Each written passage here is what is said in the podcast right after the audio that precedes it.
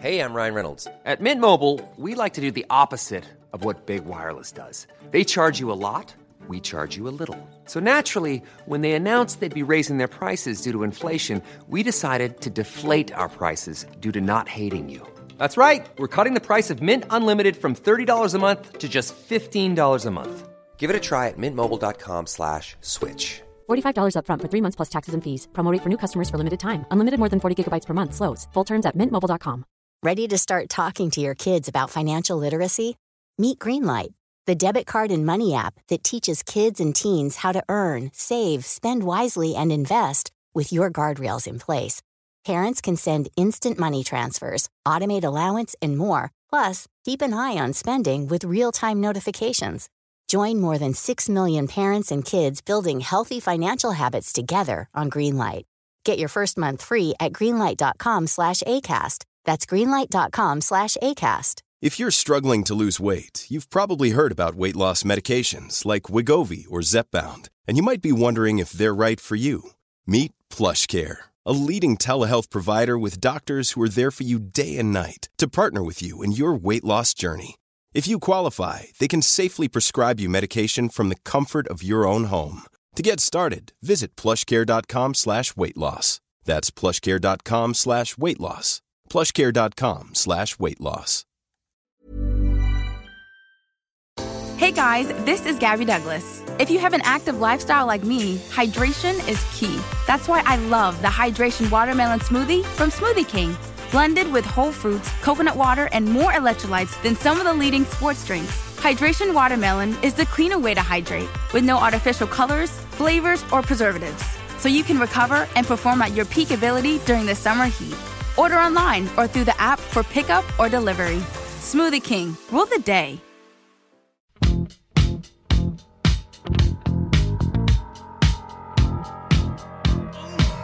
Let's go! Two bucks further down the street with the brim pool way down low.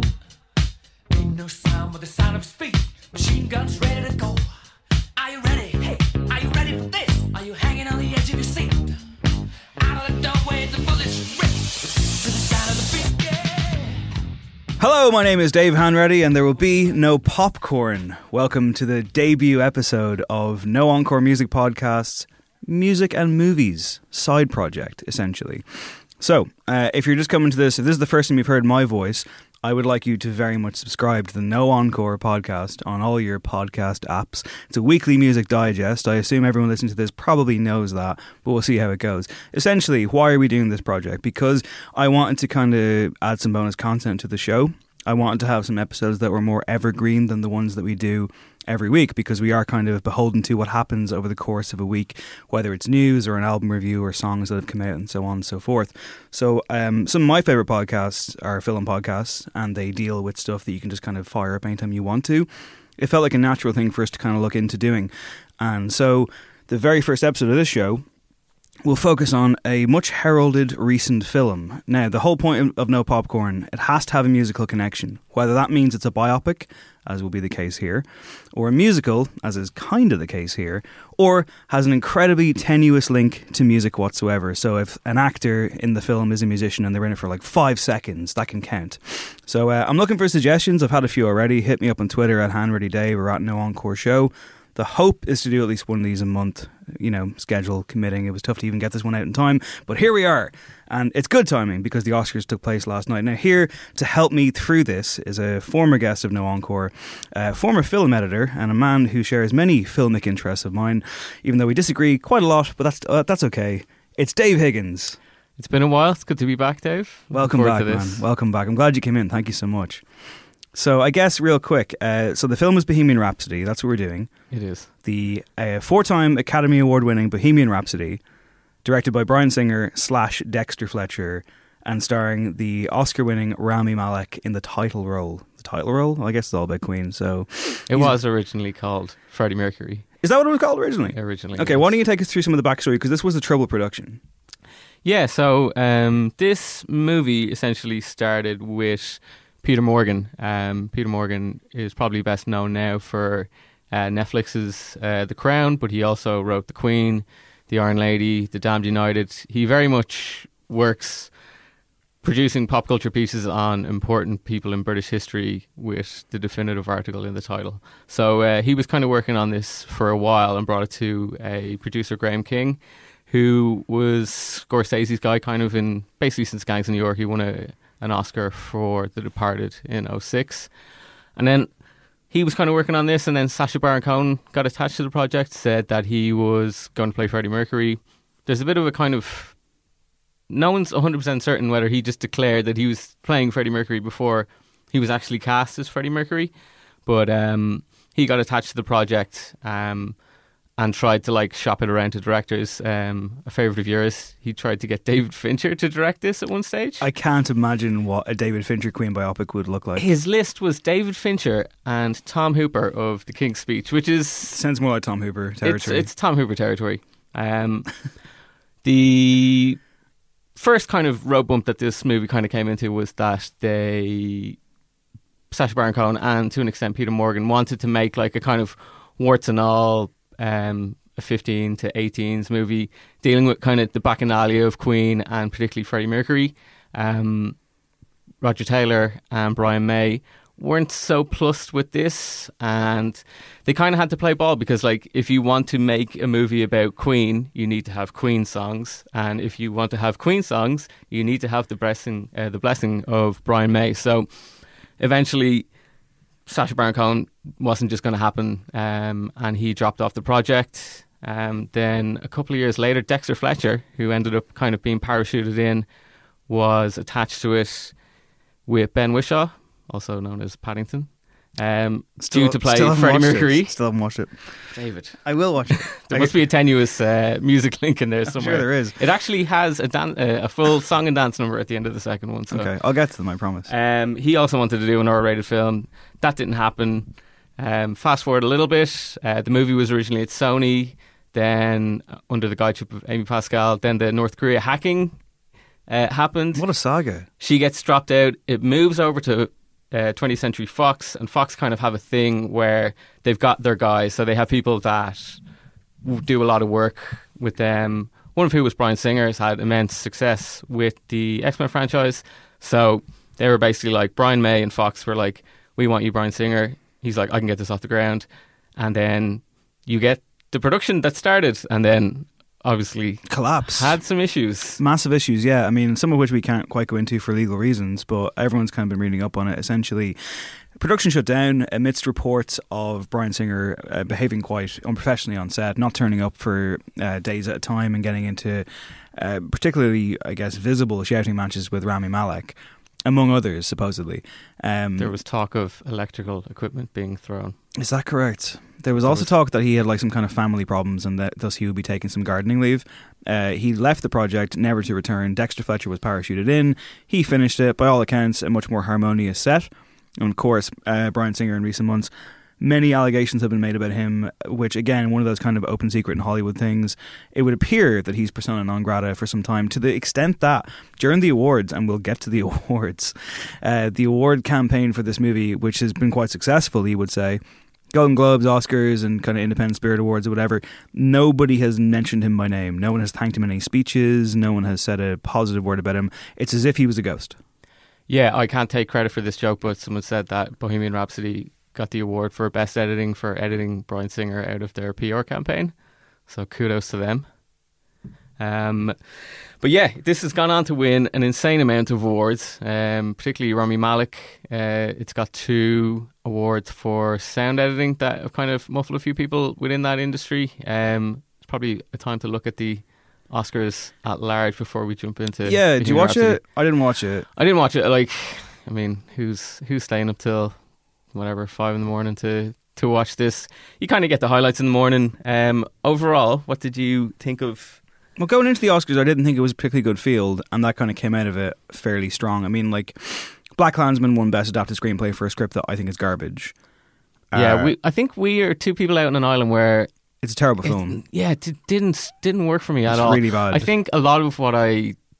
my ire towards it is just kind of the, the final third. Like, it's it's super baggy. Like, it, it ne- I never found it to be that funny.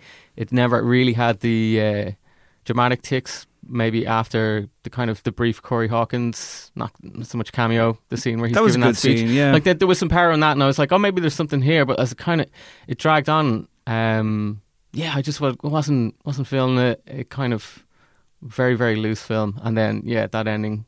Student ending. The ending is terrible. What else? Uh, Green Book one, which I haven't seen. It looks like Driving Miss Daisy two, and a lot of people are pissed off about it. I have watched Green Book. I went into it thinking I would hate it. I don't hate it, but like best film. At, like at best, it's fine. And you know, the elements that I liked about it were essentially, you know, I really like planes, trains, and automobiles, and it's just like it's just simple, Odd Couple. But then obviously there's just terrible mishandlings of uh, racial issues where, you know, essentially uh, Viggo Mortensen's character is showing uh, Mahershala Ali how to be black by, you know, getting to eat fried chicken and listen to Little Richard. It's kind of astonishing. It's an incredibly tone-deaf film. It's kind of astonishing that not only is this, like, you know, a success, a family Sunday movie, but it's the best picture of the year. I mean, I guess that kind of feeds into, like, the Oscars, the way preferential balloting works, mm. where it's like people probably thought it was fine, and you know, people who say voted for, I don't know, what what was a film that people probably were very unlikely to vote for. Say if people were like all in on The Favourite, and then they might have been like, oh yeah, I'll give my number two or number three to Green, Green Book, Book yeah. and it gets eliminated. Um, Real Choice Music Prize style situation. I must say, uh, The Favourite, I watched it a couple of days ago as of this uh, as of this podcast recording. Uh, here's Dave's hot take. It's only all right. It's three out of five, and I found Olivia Colman's performance to be quite irritating. Really? She just fucking wails for two hours. And also, like, that has a student film ending as well. That final shot, the one that drags on like a Steve McQueen movie, I found myself sitting there being like, boy, this is going on, isn't it? I get the point, Yorgos, but Jesus Christ. And then I was like, I wonder where this is leading. And then it comes up, The Favourite. And I was like, are you fucking joking? Uh, you know, good performances generally. Olivia Colman, when she's not screaming, is of course good because she's a great actor.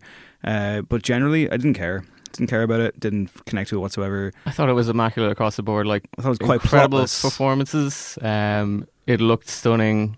Our own Robbie Ryan. Doing doing the Lord's work with cinematography. Oh, look great! Uh, um, all those shots. Set of, design was amazing. All those shots of horse riding were, were wonderful, but I just generally found it really boring. Um, what else we got here in the Oscars? Uh, what else happened? Um, I guess Regina King won for If Beale, Beale Street Could Talk. Didn't see that. Didn't You're, see it. Uh, ah. I saw that. It's that probably was my favorite out of the field of films. Um, surprisingly, she's amazing in it. Uh, would have liked to seen Kiki Lane in there for Best Actress. Her performance is amazing. Someone just you've never seen before, and immediately you're like, more of that please. Like, she just goes from like the most timid person in the world to just like ferocity that you just wouldn't believe. Sam Elliott not winning for A Star Is Born will haunt my dreams, uh, much like him backing out of the driveway in that scene. Also, uh, Shallow of course won for Best Song, a song that I, is trash and I don't understand the love for it. But it's interesting because A Star Is Born was a film that I didn't really warm to too much. I thought it was very overwrought. Um, it is a weepy, I guess, but I thought it had T V movie sensibility. However, I think when compared to Bohemian Rhapsody, it's fucking Citizen Kane. Oh, absolutely. And like, I think, you know, won't jump into to Rami's performance just yet, but like, all that Bradley Cooper did in that film, and again, like, I'm I'm with you. I thought it is good, A Star Is Born. Um, I think I'm not the first person to say that the first hour is exceptional and then it kind of falls off for me, but like like that's a great performance from Bradley Cooper. I think it's pretty um, strong. Yeah. And also, what did you think of their performance last night? Actually, I didn't watch it. Did you not? I hate the song. I can't really listen good to I it. Have to say, like, fair play to him for like getting up there and doing it, because he was snubbed as the actor and obviously he was never going to win as director. No, not necessarily that. It's just like, I imagine that doing that is terrifying when you're not naturally a singer, like, yeah. You know, some of the other categories, um you know, Tim Blake Nelson didn't get up there and do the uh, When an Angel Gets Its Spurs, and Emily Blunt didn't get up to do the song from uh, Mary Poppins. Mary Poppins Returns. And uh, Kendrick and S Z A weren't there.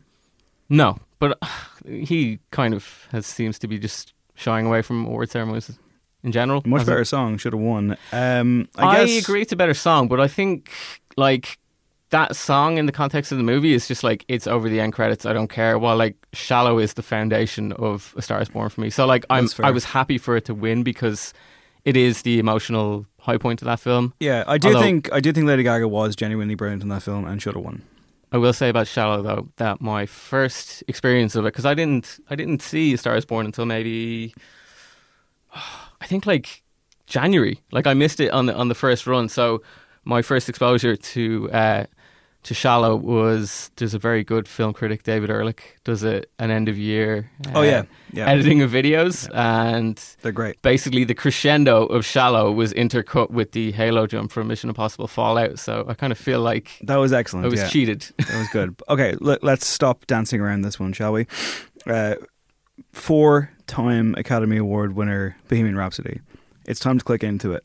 So, where do we start is the question. So the film is finally made. It's a massive hit. It's huge. It's colossal. People love it. It's terrible. like it's it's unfathomably bad. It really is. And like let, like let's not undersell this, because I watched it, right, and I found myself. Uh, you and I went to see a film called Molly's Game once, which is Aaron Sorkin's directorial debut. And Aaron Sorkin is your classic kind of like, when he's good, he's good. When he's bad, he's particularly bad. Yes. So that's his directorial debut, and we were like, what are we in for here? And the opening sequence of that movie nearly gave us both this fucking seizure. Because it was pure uncut Sorkin, like, in terms of just, like, speed ramp dialogue and insane camera cuts every five seconds. I was like, what the hell is happening? That's Bohemian Rhapsody for two hours and, what, twelve minutes or whatever it is. There is no, there's no filter on, on this film. Um, this is a film that won an editing award, but doesn't seem to have been edited, really? Yeah, I think like, um, Don Clark of the Irish Times made a good point when he said that a lot of people who win for editing win for most editing, not best editing. And there's a clip doing the rounds as of this recording where it's a hilarious clip where they go and meet Aidan Gillen, and we will get to him. And they're basically told, here's your record deal and you're going to be the biggest band in the world. And in that like minute long clip, there are fifty cuts. It's Liam Neeson scaling a fucking fence and taking three. It's just unbelievable. There's a bit where he like pulls up a chair and you get a cut to the chair. Like, why? It's building uh, building drama. Um, I mean, I guess they had a lot of ground to cover, of course. That's what biopics do. And, you know, you're dealing with a band that are still going, despite obviously Freddie Mercury's death a long time ago. You have a lot of things to do. Do they cover a lot of ground, though? Because there's a little bit of an element. It reminded me of, have you ever seen the Pearl Jam documentary? Oh, the Cameron Crowe one? Yeah. Yeah. Um, and I guess it's probably twenty minutes in, Eddie Vedder joins the band, and he's just like, oh, so Eddie joined on Tuesday, and it's just like, then Thursday, we just wrote and recorded it live, and then we were the biggest band in the world. I don't know why I'm doing a slightly British accent for that, but like, there was that element to Bohemian Rhapsody where it's just like, he joins, um, he joins Smile, gives an impromptu uh, performance out the back of a pub, and they're which, like, oh. In which he uh, has a problem with a microphone stand, and thus his particular signature microphone stand movement was born. Oh, very clever. Yeah. Um, but then they go into the studio, and the, and the way, like, I think the, the, the one of the biggest things of this movie is the the way the they show the creation of, of music. And the first time in the studio, and I, I can't remember the song that they're recording, and it's essentially the way it's shot and the way it's edited and the way that the the the grandiose nature of it all. It's like, I think these guys just actually invented music itself. It was like they're doing things in the studio and the, the engineer's just like, I've never seen this before. Which is also like weird, because like they've gone to the studio and they're obviously spending money to be there, and they've X amount of time to go in. You go in with music, you go in with songs that you've made, and you go in with a song and you're like, let's record let's get it this down. song, and no, he's just like, no, we're getting an album. We're knocking an album out in a night. Yeah, I mean, that is a huge problem in the film, where every time they write one of their big songs, it, it happens on the spot. And it usually happens to diffuse an argument or something. So let's just take a quick listen to the formation of one of their biggest songs. Stamp to this beat. Come on. Now, I want you to clap on the third beat. What's going on? You'd know if you were on time. I want to give the audience a song that they can perform. So what can they do?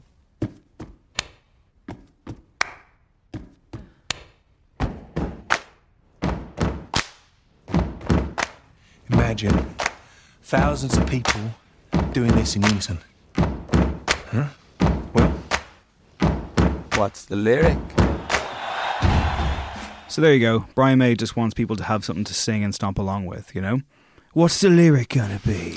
And I mean, that's what it's like, though. Like, that's how these songs happen in this film. And you're led to believe that it was just this, like, incredible epiphany in the studio, and it's like, oh, great, cool, turn on the recorder, you know? And then it cuts to, of course, it cuts to them doing the song in front of hundreds of thousands of people, which, by the way, that was another thing I had. I had the sense of scale and atmosphere and place in this movie is all over the gaff, because, like, it appears, like, it shows them on an American tour, and it just has a thing where, like, or even a world tour later on, where it just has, like, the names of cities in seventies kind of blockbuster credit intro font flying over the camera.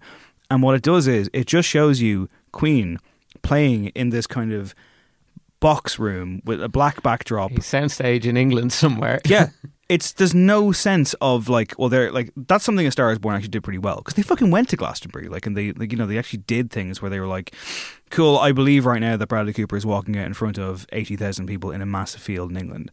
But this is just like, you can tell that they would have shot, you know, Queen playing in their entire American tour in one day with the same extras. It's really badly laid out. It's really badly... You don't get a sense of being there at all. So this movie cost fifty-five million dollars, which is like... It's not an insane budget in the in the modern day of, you know, two hundred million dollars on a blockbuster, but I don't know where any of this money went, mm. apart from, like, some pretty bad C G I for... The crowd, uh, your Live Aid, yeah. and the, the, the show in Rio that essentially looks like they're playing to a crowd bigger than Helm's Deep. Yeah, the film is bookended by the Live Aid performance, and I guess that's what's kind of winning the editing and winning the the, the, the pomp and circumstance, because Malek's impersonation, the whole impersonation, they did recreate it beat for beat. Again, we'll get there. I think in terms of the way this mo- this movie moves with the chronology, it moves at a clip to the point where, like, It, it it ticks off every cliche imaginable. I mean, Freddie's this extroverted character. His parents are traditionalists. Um, but all of a sudden, like, it's like, here's the band. We're in the band. And then it's like, okay. And then they're like, he's on the phone to someone being like, what? You're giving us a record deal? And you're like, where is the sense of, like, you know, struggle or, like, hardships or even just graft? I mean, everything seems to just be delivered to them, like, overnight. Mm. Um And the only pushback they get is, you know, this fictitious label exec who's listening to Bohemian Rhapsody. Played by Mike Myers. Played by Mike Myers in a wink, wink, nudge, nudge, looking like a kind of like ginger Danny McBride. Oh, God. It's some bad, some bad makeup. No, he looks like a rejected Austin Powers character. And of course, you know, he's the guy with a weird, like, I guess Scottish accent or something. I thought it was Welsh. Union? I don't know. I didn't know where he was going. I thought it was like there was a bit of Peter Kay in him. I mean, this is this is a movie of silly accents. It really is, and Aidan Gillen's right there at the forefront. Um, I mean, so th- yeah, that sequence eventually happens where, like, they're they're starting to believe their own hype, and they basically, like, present Bohemian Rhapsody, the song, to Mike Myers, who of course is like, "This will never work. Go with this one." And, like, all the scenes are constructed to be this kind of thing where, you know, there's a narrative beat contained within everything. There's no moments of breath for the characters. I mean, there aren't there aren't really any characters. Like, Lucy Boynton's character, who's his wife, who obviously, you know, he there's a bizarre moment where, and I think this guy's played by fucking Adam Lambert, where Freddie's on the phone.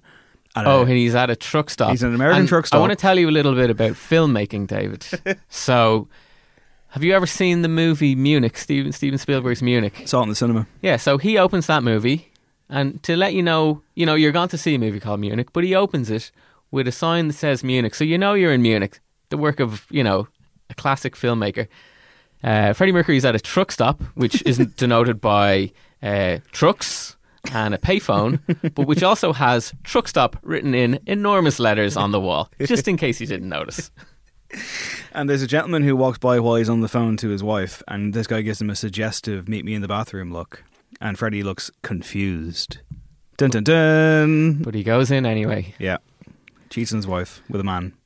So one of the things, I mean, with this being very P G thirteen, is that, like, and some people have said this is a borderline homophobic movie because it, like, it just cuts the edges off absolutely everything about Freddie Mercury. It sanitizes everything. It, it, it almost, it's almost like they're ashamed. Oh yeah, it's it's almost apologetic. I mean, it wasn't quite the whitewashing of this that I thought it might be, in as much as they do present it. They do show you, like, oh yeah, he had a relationship with that guy, or he fell in love with that guy, and he's and like, I think even, like, the wife character is like, Freddie, you're gay. Like, you know, they don't shy away from it in as much as it is admitted to, but it feels admitted to. It feels like, well, we we have to mention this. We'd rather not, but we have to.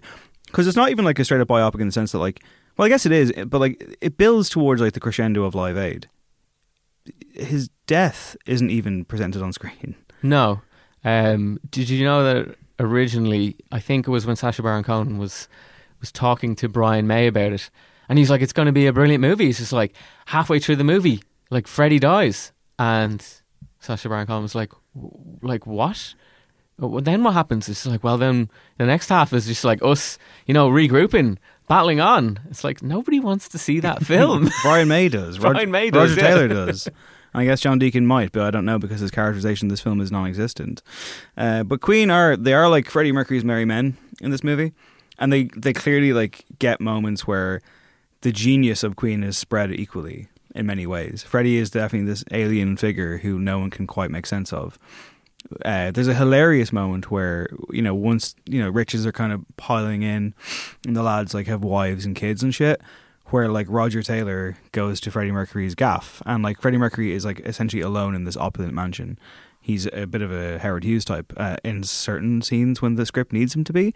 And then at one stage it's like Freddie Mercury's like, you must, you simply must stay, Roger. We'll we'll have a party. It'd be amazing. And Roger Taylor's like, oh, I can't, mate, you know, like um, wife, the wife and kids, the wife and kids, basically non-gay things, you know, have to go and do those.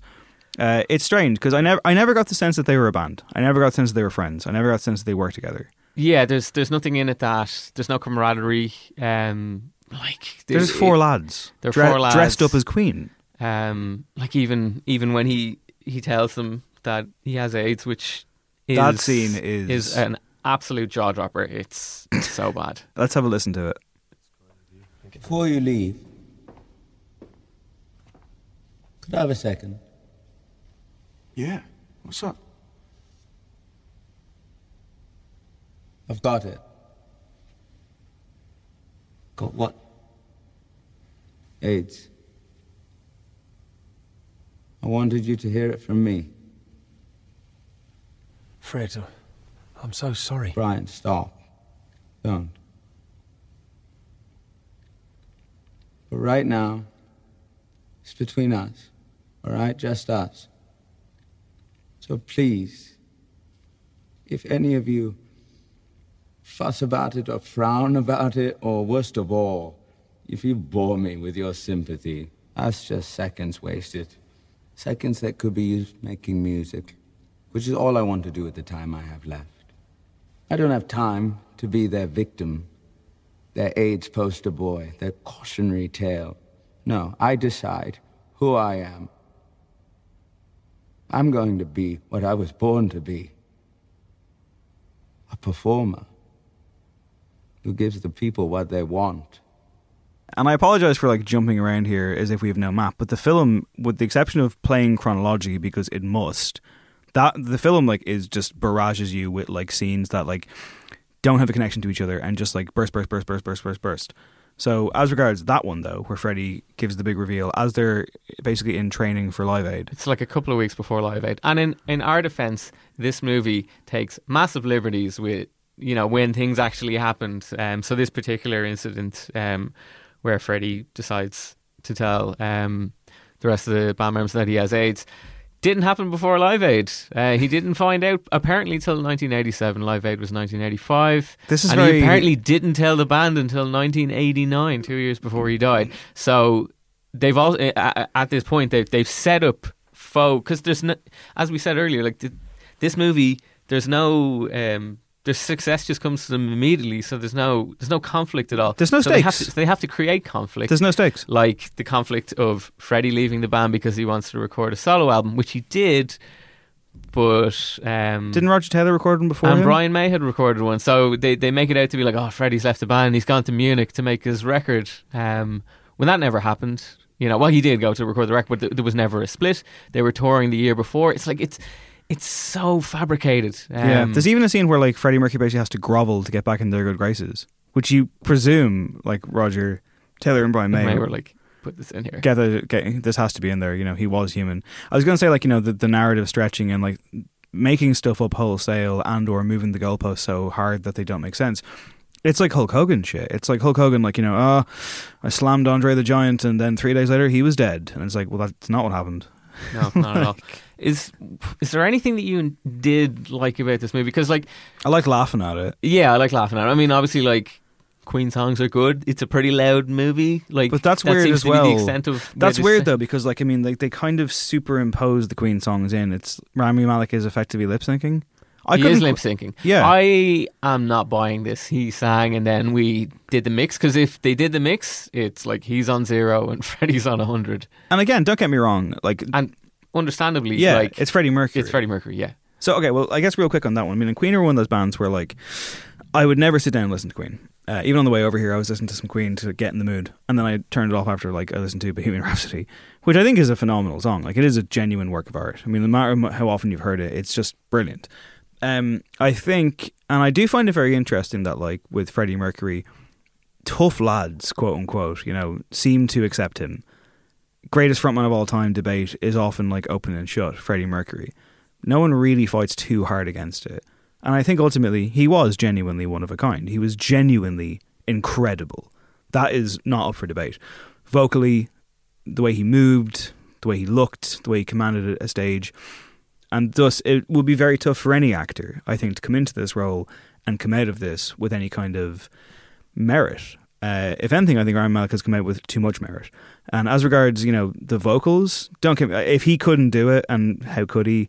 It makes sense, but then you have this weird thing where you're like, well, I'm watching an episode of Top of the Pops. What, like, is this movie? Even maybe more of an extension of Top of the Pops. It's like, this is the lip sync battleification of, you know, biopic movies. Yeah, that is strange. Was it you who was telling me that, like, John Krasinski and Emily Blunt hold the patent for that? And Stephen Merchant, yeah. So, so strange. I can't, I can't remember who. I think Merchant, I think Emily Blunt and Krasinski were going on Fallon. Yeah. And Fallon likes his bits. He loves his bits. He loves his bits. Yeah. Get those virals. If Freddie Mercury was alive right now, he'd be doing bits. That's depressing. Isn't it? Yeah. Jimmy Fallon banging the table. So yeah, they uh, they went to Merchant. They, they came up with the idea. So, like, good for them. That's amazing. Getting that A Quiet Place money, getting that uh, makes sense, yeah. Lip sync battle money. Power players in Hollywood because of a talk show. What I, what I wanted to say just about um, this is, like, it's such a workman-like film. That's a great word for it. Is is by the number. So you not a fan of Bryan Singer? No, uh, as a person, as a filmmaker. Well, obviously as a person, no, and as a filmmaker, no, as a filmmaker, I think almost never. I think he's one of the greyest filmmakers there's ever been. Usual Suspects to me feels like such a can't miss script. And yeah, I mean, a lot. And don't get me wrong, like, let's. He directed it well, obviously. He it, did direct it it's, well. It's but, economical. But, like, shouts to Christopher McQuarrie there. Yeah, who seems like a stand-up dude and a great writer. And obviously, you know, he's he's locked into one of our favourite franchises, so that's good. But, like, going through his filmography generally, I mean, X-Men two is pretty good. I think that's generally accepted. But the X-Men movies generally have this kind of weird flat tone to them. Uh, App Pupil was a real V H S rental that I don't recall much about outside of the performances. You know, R I P Brad Renfro. Uh, what else we got? What else you done? I never saw Valkyrie. Superman Returns. That's a terrible film. Jack the Giant Slayer, which I have not seen. Didn't go near it. Um, Superman Returns is, like, I remember seeing that late night back in the day when, like, you know, half eleven showings were a thing. And man, that was tough. That was a difficult watch. Valkyrie didn't go near it. What has he done before Bohemian Rhapsody? Um, that wasn't Jack the Giant Slayer film? Oh, he did X-Men Apocalypse, which is probably the worst of the bunch. That's a terrible film. That's really borderline bad. Unwatchable. Yeah, it's it's shockingly bad. I mean, it's good for Oscar Isaac's ridiculous performance, but... And one of the things that I was just going to touch on about how kind of workmanlike and flat he is, is that he, he has his he has his guys who he works with. Like, he all his films are same cinematographer, uh, Newton Thomas Siegel, who I don't really recall, like, seeing... about, as, like, his name pops up in other stuff I'm watching. Like, the the most creative shot in this film is just like, well, what if in this scene Freddie was wearing some aviators, and then it's the person he's talking to it's like three or four times. It's like, really, is this is this what we've come to? Not only that, but, like, I thought this film looked terrible. I it really it, really did. And it, there's no I, I I think I just mentioned I just watched If Beale Street Could Talk, probably a fraction of the budget, a period film. But Barry Jenkins, like, has recreated parts of Brooklyn, like, so lovingly, and it feels alive, it feels tactile, it feels sensual. And then you have scenes in uh, Bohemian Rhapsody, like the, the one, the insane cut scene, where they're just at a pub which I'm assuming probably still exists, or some pub like it still exists in London, but you can tell it's on a soundstage because the sky looks like like milk. Yeah, it really looks gross. Okay, we can't contrast the visuals in this audio clip I'm going to play, but I do want you to imagine that every time someone speaks there's a reaction shot, and then multiply that number by two. But also, I think this would give you an example of just the back and forth, and it will also crucially introduce Aidan Gillen to proceedings. So this is when they signed their big deal. So this is Queen, and you must be Freddie Mercury. You've got a gift, you all have. So tell me, what makes Queen any different from all of the other wannabe rock stars I meet? I'll tell you what it is. We're four misfits who don't belong together, playing to the other misfits. The outcasts, right at the back of the room, who are pretty sure they don't belong either. We belong to them. We're a family. So, to me, Aidan Gillen, both in how he looks and how he sounds, and what he is in the scene, I'm like, that man is going to play Terry Wogan. Oh, wow. That's what he's doing, right?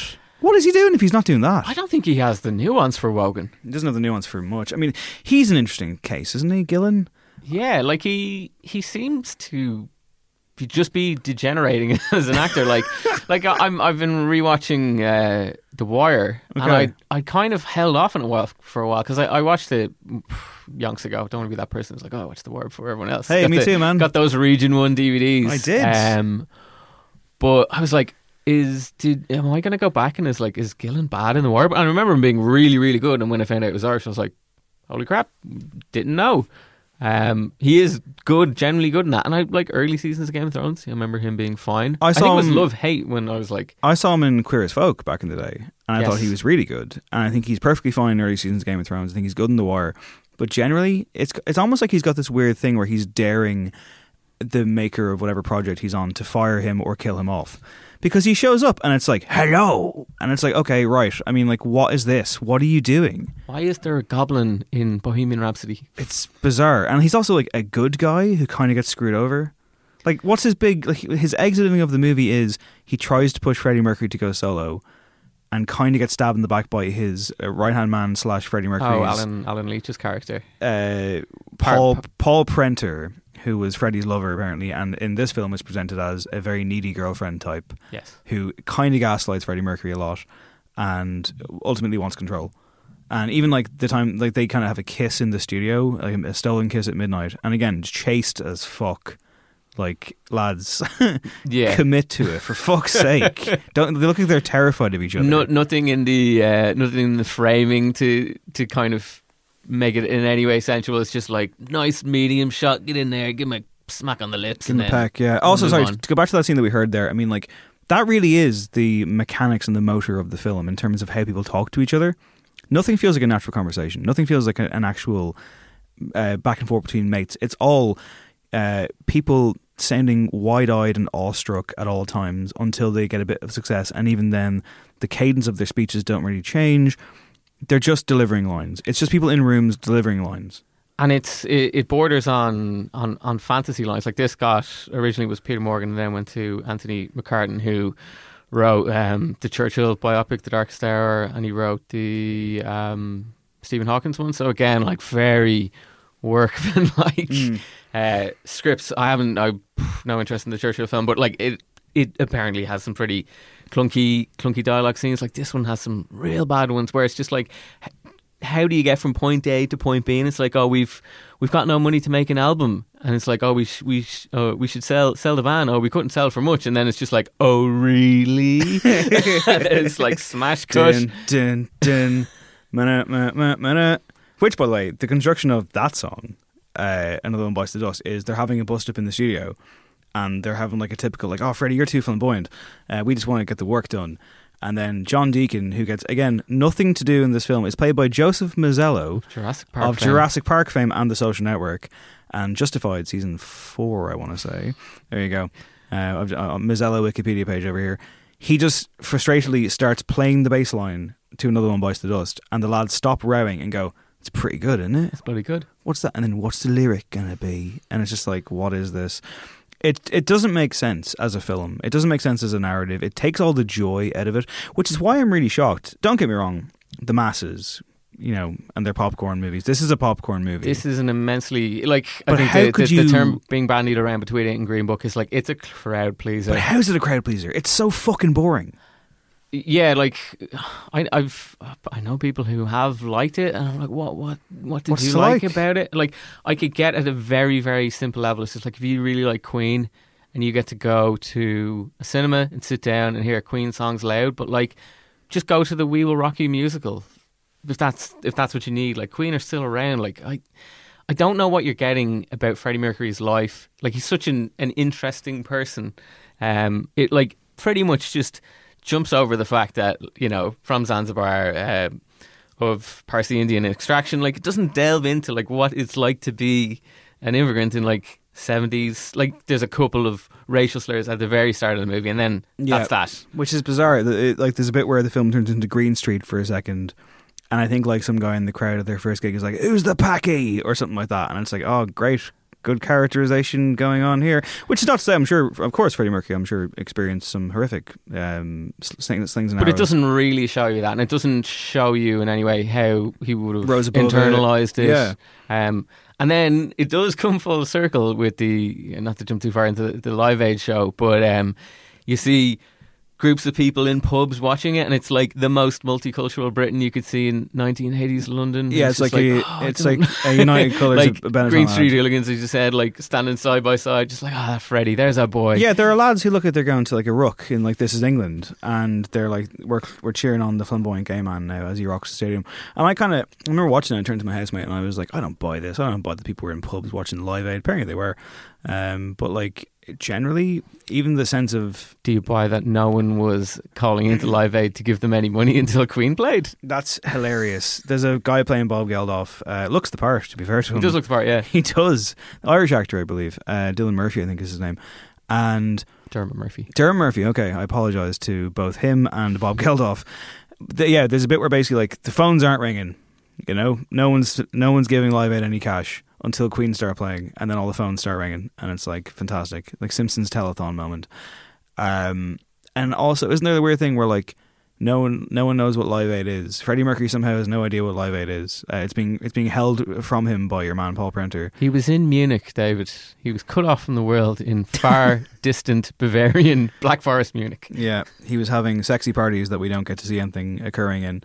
Uh, there's also a strange kind of through line with him and his relationship with his wife, which is meant to be the great love of his life, and perhaps was.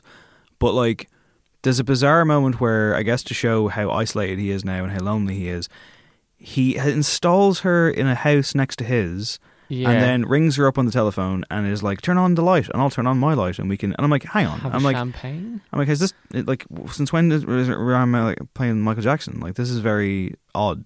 There's no real explanation. There's no, there's no scene where like, uh, Freddie, you might be losing your mind." And that, that's the kind of thing that uh, people have kind of rallied against, is that it made him seem like he was totally isolated, but from all accounts, he like he quite enjoyed his life. Like it. it It almost makes like it's making him feel ashamed of who he is, while that wasn't really the case. Yeah, and again, even like with the parents, it's very much like they're rigid, particularly the dad figure, which again wouldn't shock me. These are all generational things that, that exist in life, but it's just a cartoon. Like, these are cartoon characters. It is a cartoon, and again, like the dad comes around at the end, which so apparently didn't happen you. in real no, life. Bollocks, that's yeah. a shame. Um, yeah, lots of that. I mean, they take a lot of liberties. Uh, there's a lot of articles have been written about how completely not true a lot of this film is. And I guess it doesn't matter. I mean, I guess it's poetic license, and people want to go and see a film that they want to come out of the film being like, that was great, I feel like I was at Live Aid. And the Live Aid performance, you know, they recreate it. They go beat for beat. I didn't need the PlayStation two football crowd. No, I don't. And I, I rewatched the, the actual performance today. Mm. And I don't know, apart from it being in a cinema and it being louder, what you're getting from that. Like, you're you're you're essentially just watching someone, like, you know, like vamp around the stage for a while. Like, but there's even there's no there's nothing there. But they're bringing it back into cinemas for like sing-alongs, and I'm like, there aren't that many moments to sing along. Because oh, like I think there's loads. Like, this do you movie, think there's loads? There's a needle drop like every yeah, but, every few minutes. But they only play about ten seconds of the song, and then it cuts to band squabble seventeen. You know, I kind of felt like there was like forty to forty-five percent just music. Mm-hmm. I know, like, the certainly the last uh, fifteen, twenty minutes of Live Aid is just, like, pretty much the performance. Is it during Live Aid, by the way, that we get the cut back to Mike Myers sitting in his office in the dark? Because the whole thing is, like, you're going to be known as the guy who rejected Queen. I think... Even though you don't I exist. think it is. In, in the one scene... And again, another piece of wonderful filmmaking on, on their part, where um, when they want you to know who is the primary character in a scene, there's always a large window and there's always a nice little bit of spotlight coming in through that, and everyone's just like bathing in a nice pocket of light, like it's uh, like it's that scene in The Man Who Wasn't There, like in the, in the basement. Talk to me about where you watched this film. I assume on the couch. I watched it on the couch. Did you feel transformed? Did you pull the curtains closed? T- like, set me, tell me a better story than this film tells me. I was told to turn down the volume a couple of times because this movie is loud. Is that a, na- a neighbour banging on your on your wall? No, my girlfriend and then, did. And then, and then the neighbour comes in and he's like, what are you watching? Oh, and then he sits down and watches it with you. Yeah, and yeah. basically then I just left the door open and everyone kind of came in and we just watched, we watched Freddy. And then you're like, no, it's not a YouTube clip. They actually recreated that. That yeah. man's name is Rami Malek. Yeah. Let's talk about Rami Malek. So, Best Actor. He has won Best Actor mm-hmm. at the Oscars. Um, I don't agree. I don't agree, but like some people get really their their their knickers in a bunch about the Oscars, and to an extent, I used to, but you kind of I don't know. You eventually just stop caring. Like say, like last year, Daniel Day-Lewis lost to Gary Oldman. Doesn't mean I can't enjoy Phantom Thread, or when I watch Phantom Thread that I'm just like, ah, oh, Daniel Day-Lewis didn't win this, you know, did he? Yeah, for me it's more that I th- I thought this was a very mediocre impression. And I'm not... It, it is, certainly. And I'm not saying that, like, you know, someone could do a better job, Sacha Baron Cohen could have done a better job or whatever. It's more that, like, I never felt like I wasn't watching an actor act. Yeah, and I mean, in Malek's defence, the material is very weak to begin with, but he doesn't do a lot with it. I think his physicality is good. I think um, his stage performances, like, he was getting into it, but like the dialogue scenes, struggles, the accent was like bad. Yeah, like I've watched a few Freddie Mercury interviews and he seemed like far more um, refined, and this was a very like boisterous Freddie Mercury that kind of had like a little bit of like Harry Enfield, Tim Nice but dim in the in the pronunciation. Yeah, do we need the teeth?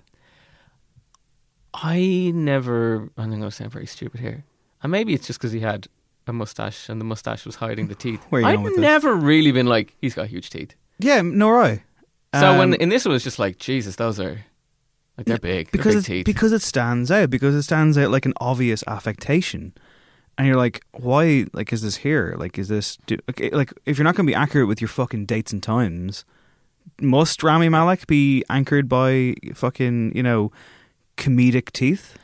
Yeah, and like I feel there's not there's there's not a lot for him to do in this performance, because most of the I so-called heavy lifting is like the costumes, which are iconic, and you're like, oh, uh, Freddie Mercury's look, the mustache. Do you think he grew a mustache? That didn't look like a real mustache. No, look, he tore it away every night. Yeah.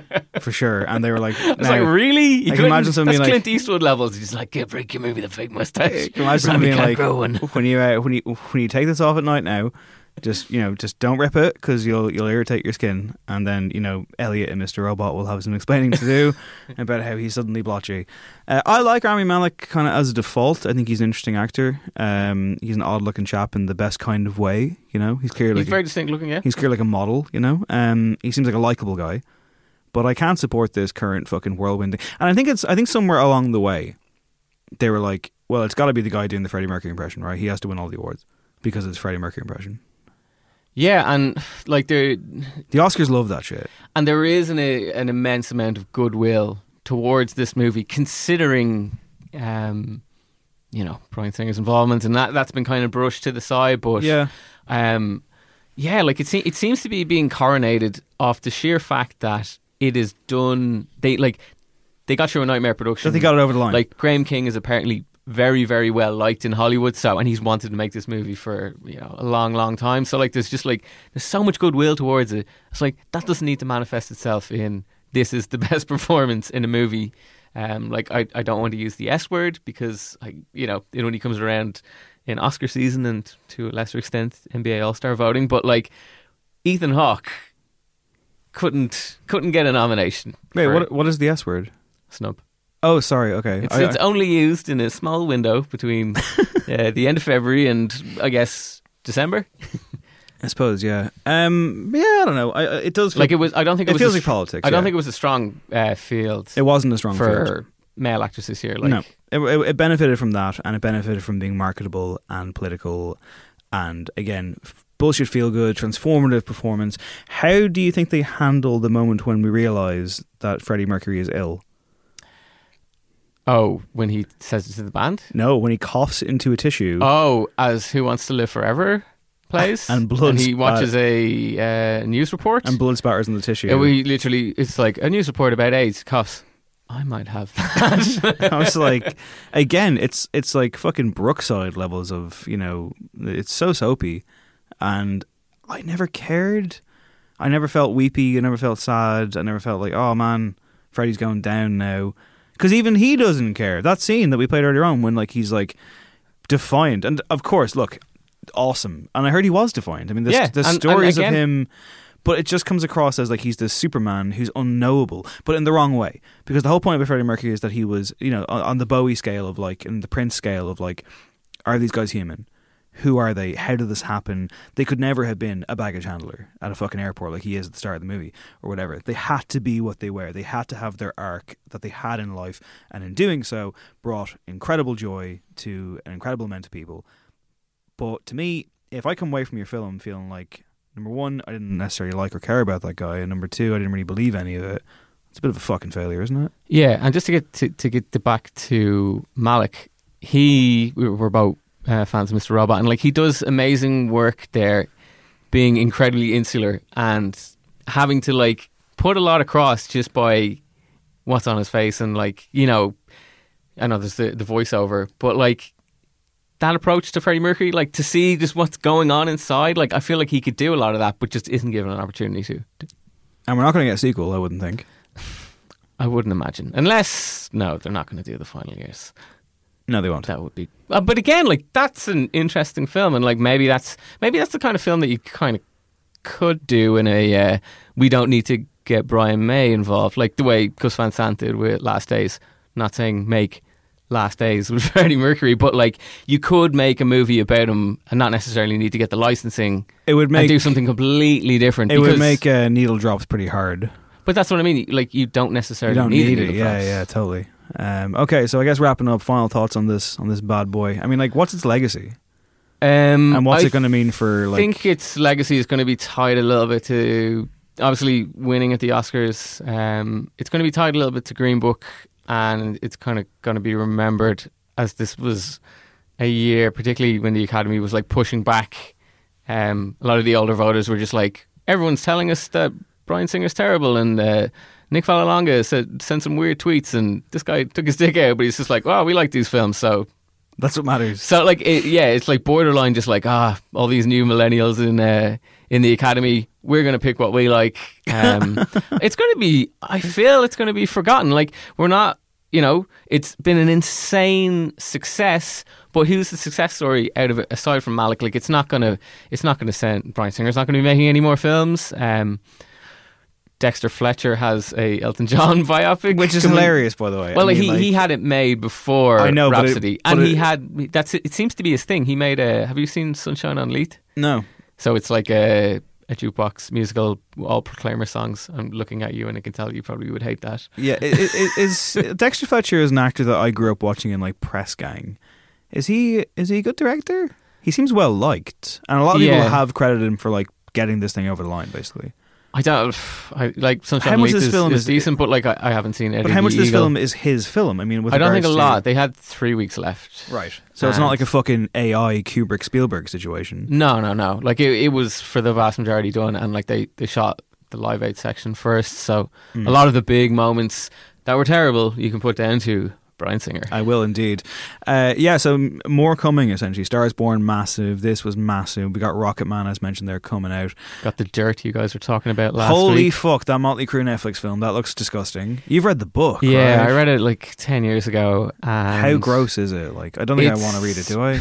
I can't think of a more tone-deaf film to like to bring out in the current climate than this film. Like genuinely, like disgusting um, things that they do. Like their treatment of women is absolutely abhorrent. They should probably be in jail. And it's it's a very it's a it's a fascinating read. I, I don't. It's kind of a hard one to recommend because, like, you're like, oh, these guys are all kind of very scummy, yeah. And he said should be in jail, but they all they all kind of narrate it themselves. So like, the candidness is kind of like, okay, at least they're saying this, and you don't. I like it's it's autobiographical. So like, I hate biographies, like rock biographies that like put rock stars on a pedestal. Like I read one about Led Zeppelin before, and it's just like I don't need this. Like, come on, but um. Yeah, there's not there's not a lot in there that I'd be interested about, apart from like maybe Mick Myers is a slightly he's kind of one that kind of comes out okay because he seems very kind of removed from uh, the other three. He had like chronic back pain that he just like struggled to get up every day, and that kind of falls into like his addiction.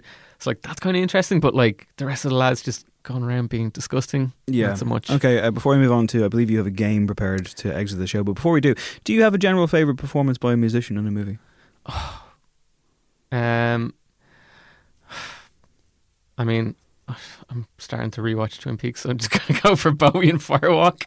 Totally fair. Is Twin Peaks the return on the cards for uh, for uh, that, it's, it's Bowie? It's yeah, Bowie-ness, and um, I mean, Jesus, the whole the whole show, musicians everywhere. I think that would take about eighteen episodes to do, and so I might leave that to Craig if Craig wants to do a side offshoot thing. But uh, yeah, so uh, we're big fans of a podcast by the name of Blank Check with Griffin and David, which is a film review podcast, which is well worth checking out. And we're going to kind of rip them off now, aren't we? They have a thing called the uh, the box office game. We're going to do a little bit of a variation on it. Going to keep it themed. So what, what they do is um, they'll pick a movie, uh, normally from like ten or fifteen years back, and then they'll try and guess what was in the box office that week. I'm going to do something different. Okay. Um, we've talked about how an insane success Bohemian Rhapsody is. So, do you, off the top of your head, know how much money it made? I'm, budget was fifty-five million, right? fifty-five, yeah. How much money is made worldwide? Um, yeah, you can you can you can give me domestic, international. No, you can give me total. Let's go the whole kit and caboodle. The whole hog. I'm going to guess that it's made eight hundred fifty-nine million worldwide. eight hundred sixty million. Oh my god, that was a complete guess. Wow.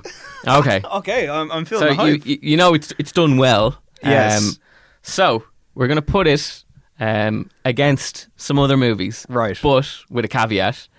Um, we're going to put its um, box office in foreign countries that are not the U S against the domestic, which is like the U S box office of Oscar-winning movies from the last five years. Right, okay. But this first... Is, this is already too complicated.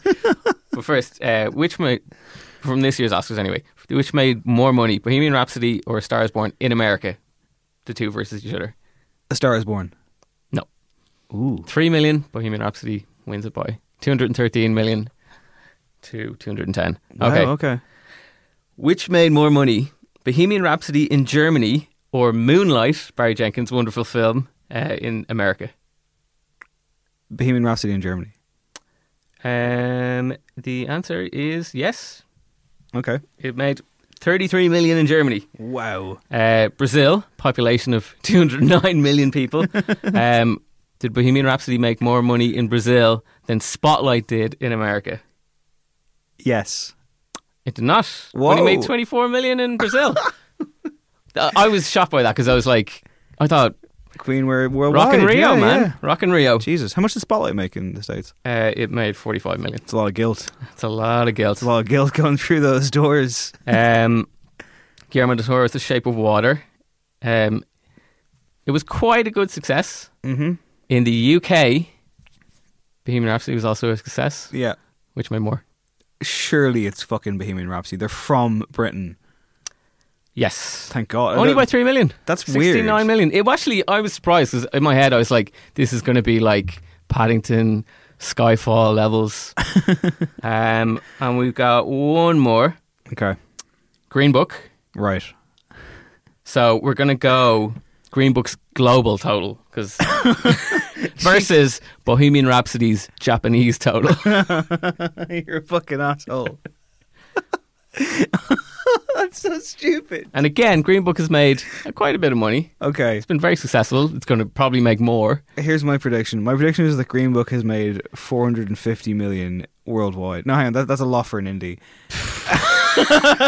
Sorry, I'm, more than Stars Born. I'm not throwing out ridiculous uh, money. My prediction is that Green Book has made two hundred two million dollars worldwide, and in Japan, Bohemian Rhapsody did not make that amount of money, and thus Green Book is the winner. Um, yes, Green Book is the winner, but your numbers are slightly off. one hundred forty-four million dollars for Green Book worldwide, and one hundred five million dollars in Japan. So it made insane amounts of money, and Bohemian Rhapsody also didn't get a release in China, which would have sent this into the billions. Is that because, you know, they don't like gay people over there, or what's the story? They didn't like... I don't know, They didn't by the film way. a tenuous scene or have, like, one Chinese character so they could uh, get a release there. Uh, I can't believe I thought Green Book made four hundred fifty million dollars worldwide. That's, I mean, it's got legs now. It's got that Best Picture nomination. Um, like it up there. You know? Did, did, I have to I have to tell you this.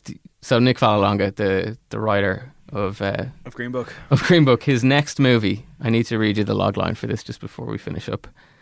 So his next movie, which he will be directing also, is a musical romantic comedy about a forty-year-old bachelor who thinks his best years are behind him and who's resigned to working in his family's pizza restaurant. That is until he meets Patty Amore, a shy and introverted loner with an overprotective father and a dark secret in her, in her past. The two emotionally damaged people enter into a relationship. Can you tell me the name of this movie? That's Amore. Bingo.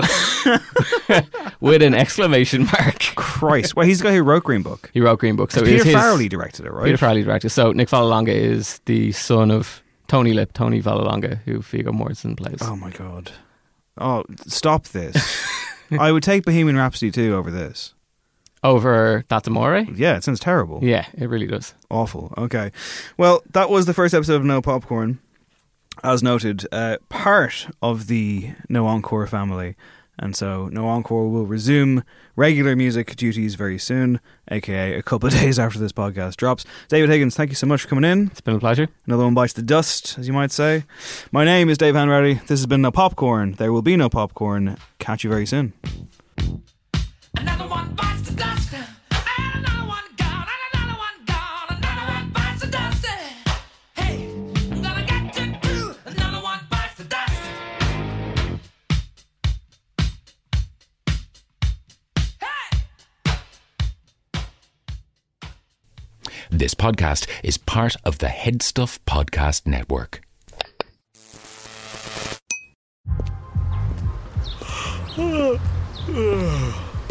The only thing better than grinding all night for your side hustle is your roommate picking you up with Mickey D's breakfast. The perfect pickup deal. There's a deal for every morning at McDonald's. Right now, taste breakfast perfection when you get a warm and savory sausage McMuffin with egg for just two dollars and fifty cents. Price and participation may vary. Cannot be combined with combo meal. Hi, this is Paige from Giggly Squad, and I want to talk to you about Splash Refresher and my water intake. Okay, so you guys obviously know that I'm a hydrated girly, but sometimes when you drink that much water, it starts to just taste bland, and you're just like, I need something to spice it up. That's why I love Splash Refresher. It has zero sugar, zero calories, and it's a splash of sweetness. And they come in five different flavors. They're so good. Wild berry, acai grape, pineapple mango, lemon, and mandarin orange. My favorite is the wild berry because I just I just love a berry. So if you're like me and you're drinking water all day, then try Splash Refresher. It's going to absolutely change your water game, and it's good for you. Imagine the softest sheets you've ever felt. Now imagine them getting even softer over time. That's what you'll feel with Bowl and Branch's organic cotton sheets. In a recent customer survey, ninety-six percent replied that Bowl and Branch sheets get softer with every wash. Start getting your best night's sleep in these sheets that get softer and softer for years to come. Try their sheets with a thirty-night guarantee. Plus, get fifteen percent off your first order at bowl and branch dot com. Code BUTTERY. Exclusions apply. See site for details. Acast powers the world's best podcasts. Here's a show that we recommend. The Real Housewives is a guilty pleasure for most, but if you're looking to not feel guilty about that pleasure, tune in to Everything Iconic with me, Danny Pellegrino, where I break down all the messy moments and behind-the-scenes antics of Bravo's popular franchise. And on Everything Iconic, I also interview celebrity guests like Kelly Ripa, Keke Palmer, Drew Barrymore, Cameron Diaz, and more about their guilty pleasures, their past work, and so much more.